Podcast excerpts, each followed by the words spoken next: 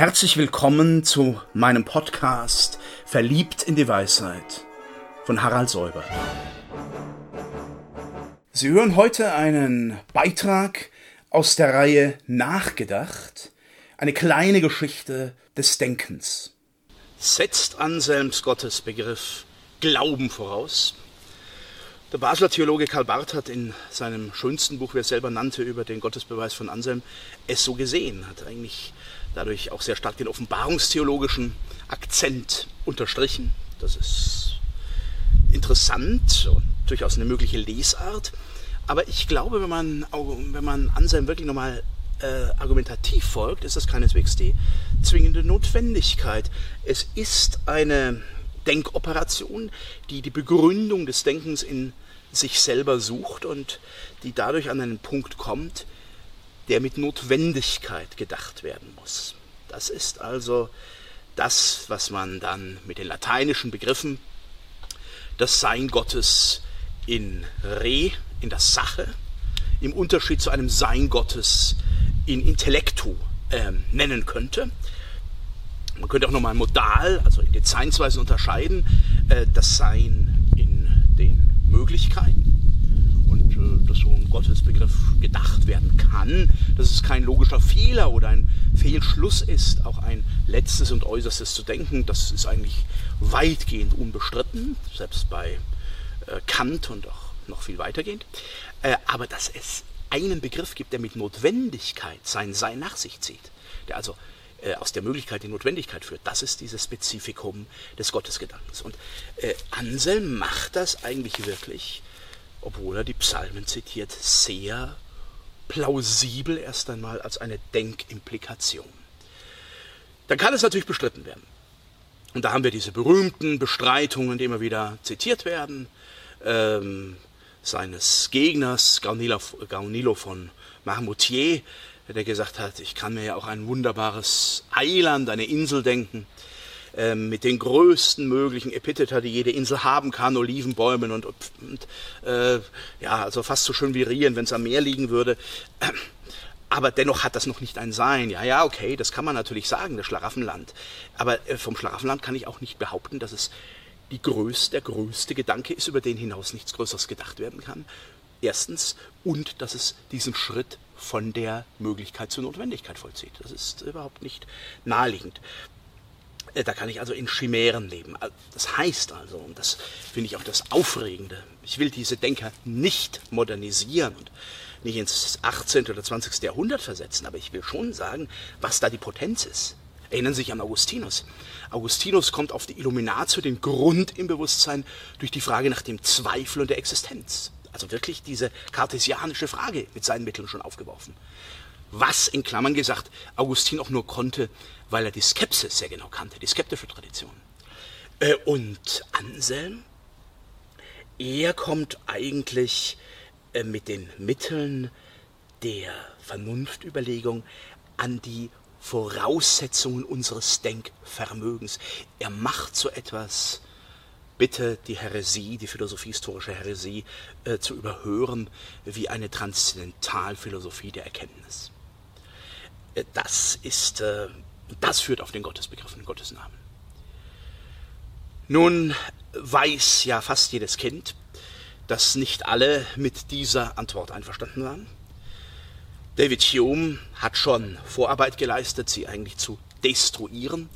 Äh, und zwar daher, dass er äh, von einer Erkenntnistheorie ausgeht, in der letztlich alles, was wir als Konzept bilden und dann als Begriffe bilden, auf einer Ebene lässt und äh, dieses herausgehobene, eines schlechterdings notwendigen Begriffs ähm, abweist. Und dann kommt Immanuel, Kants sehr wirkmächtige, ich komme auf sie jetzt schon zu sprechen, weil es uns dann nochmal ganz neu beschäftigen wird im 18. Jahrhundert, äh, Antwort, wo Kant in der Kritik der reinen Vernunft an einem ganz prominenten Punkt sagt, ja, Sein ist kein weiteres Prädikat Gottes, die Existenz ist kein weiteres Prädikat, sondern die Existenz ist eine Position.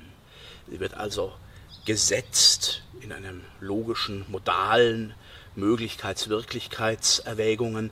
Äh, da weise ich Existenz zu, wie ich äh, Nicht-Existenz zuweise. Aber das ist nicht ein weiteres reales Prädikat. Und deswegen kann ich mit dem Gottesbegriff gerade nicht auf das Sein Gottes in re äh, hinauskommen. Das wäre eine Subreption, das wäre ein Fehlschluss, von dem die Metaphysik voll ist, von solchen Fehlschlüssen.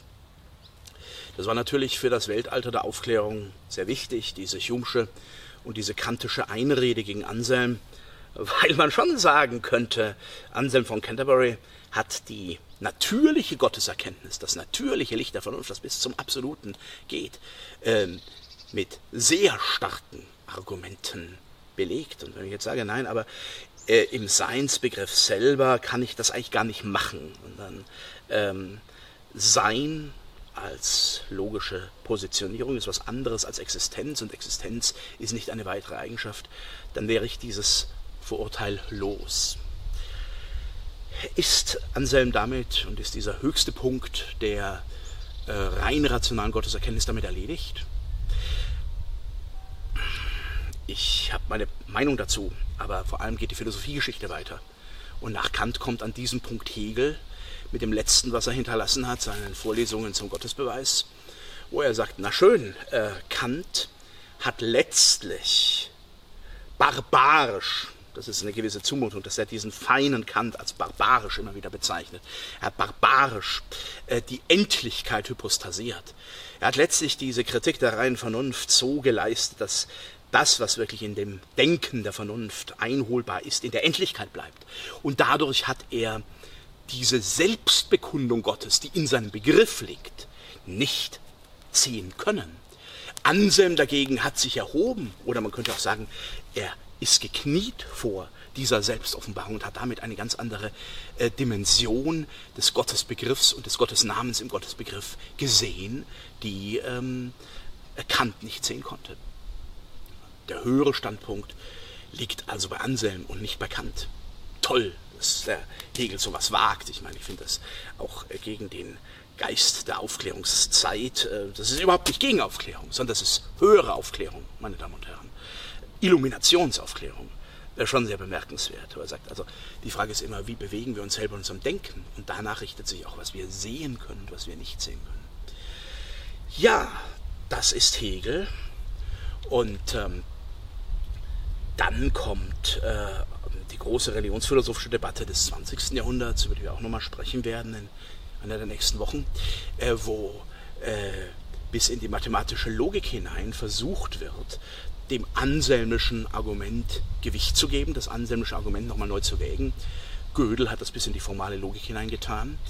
Ähm, Gott ist also nicht nur ein unsterbliches Gerücht, wie Robert Spähmann geschrieben hat, sondern äh, die Suche dass mit diesem Gottesnamen, diesem Gottesbegriff, ich lasse es bewusst in der Schwebe von Name und Begriff erstmal, auch eine Notwendigkeit mitgesetzt ist, die ich durchaus argumentativ fassen kann und ich auch in der Struktur meiner Vernunft fassen kann, die beschäftigt und bewegt das Denken bis heute. Es ist ja nicht nur so, dass die Gottesfrage ähm, in der Geschichte der Philosophie, so hat das etwa Jürgen Habermas auf 2000 Seiten rekonstruiert, ein permanenter Nachhall bleibt, auch eine metaphysische Frage des endlichen Menschen mit diesem Gottesbegriff immer wieder verbunden ist, sondern es ist so, dass er in der Systematik unserer Vernunft etwas auslöst, äh, das sehr weit geht und das vielleicht auch paradoxerweise die Autonomie der Vernunft, die Autonomie von Wahrheit, die über bloße Pluralitäten hinausgeht, über bloße Doxai, Meinungen und begründete Meinungen hinausgeht, diesen Anspruch auf Wahrheit in einer selbsttätigen Vernunft ähm, aufs engste mit der Wirkung und der Notwendigkeit des Gottesbegriffs zu tun hat. Dann wäre der Gottesgedanke selber eine Voraussetzung von Denkautonomie im letzten und nicht ihre kirchliche oder hierarchische Hinderung. dann wäre Fides et Ratio noch mal sehr viel enger aufeinander bezogen, als es in den Strukturen der Säkularität, des Säkularismus ähm, denkbar war. Und wenn man diesen Fragen nachgeht, dann kommt man unweigerlich auf den alten Anselm in Canterbury.